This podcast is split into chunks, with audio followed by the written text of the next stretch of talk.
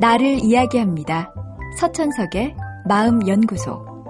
중국 전국 시대에 위나라 방총이 조나라의 볼모로 가는 태자를 수행하게 되었습니다. 방총은 떠나기 전에 왕을 만나 이렇게 물어봤습니다. 전하, 어떤 사람이 저작거리에 호랑이가 나타났다고 하면 믿으시겠습니까? 왕은 당연히 믿을 수 없다고 말했습니다. 그러자 방총이 다시 물었습니다. 전하, 또한 사람이 와서 저작거리에서 자신이 호랑이를 봤다고 하면 그때는 믿으시겠습니까? 왕은 반신반의하지만 믿지 않을 것이라고 답했습니다. 마지막으로 방총이 물었습니다. 전하, 만일 한 사람이 더 와서 자기도 호랑이를 봤다고 하면 그땐 어떠실까요? 그러자 왕은 이제는 믿을 것 같다고 이야기했습니다. 그러자 방총은 왕에게 부탁을 했습니다. 전하, 저작거리에는 분명 호랑이가 없습니다. 그런데 세 사람이 같은 말을 하면 없던 호랑이도 있는 것이 됩니다. 제가 떠난 후 저에 대해 나쁜 말을 할 사람이 셋만은 아닐 겁니다. 부디 귀담아 듣지 말아 주십시오. 여기서 나온 고사성어가 3인 성호입니다. 세 사람이면 없던 호랑이도 만든다는 것이죠. 사람이란 틀린 줄 알면서도 여럿이 같은 주장을 하면 따라가기 마련입니다. 사회심리학의 선구자인 솔로몬 애쉬는 실험을 통해서 사람들은 눈앞에 분명한 진실이 있다고 하더라도 주변에서 다른 이야기를 하면 진실을 버리고 주변의 의견에 동조하는 경향이 있음을 증명한 바 있습니다.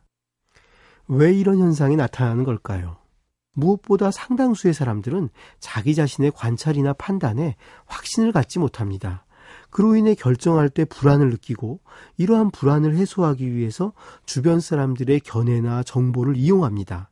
권위 있는 대상이나 명백한 출처를 찾아서 불안을 해소할 수도 있지만 주변에 여러 사람이 동일한 의견을 내는 것 역시 불안을 해소할 수 있는 좋은 근거가 되죠. 뿐만 아니라 사람들에게 인정받는 건 무척 중요합니다. 자기 혼자 다른 생각을 갖고 있으면 타인에게 공격을 받을 수도 있고 놀림감이 될 수도 있습니다. 적어도 좋은 평가는 받지 못할 것이고 이것은 향후에 불이익을 초래할 수도 있습니다. 그래서 다수의 견해에 어긋나는 주장을 하는 건 큰 부담이 됩니다. 특히 왕따 현상이 벌어지는 교실이나 직장처럼 현재 실질적인 불이익이 일어나고 있을 때는 이런 부담은 더욱 커집니다.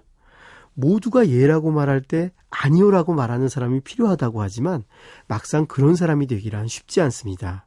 물론 잘못된 것에 모두가 예라고 답하고 있다면 그 사회의 미래는 분명 어두울 것입니다.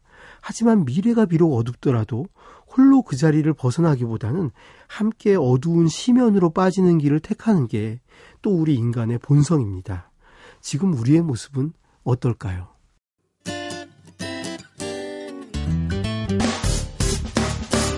기쁠 때면 내게 행복을 주는 슬플 때면 나의 눈물 닦아준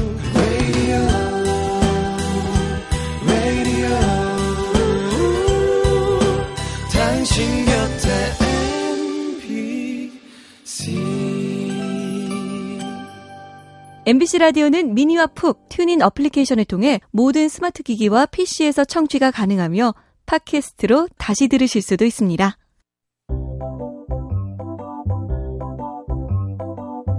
서천석의 마음연구소. 지금까지 정신건강의학과 전문의 서천석이었습니다.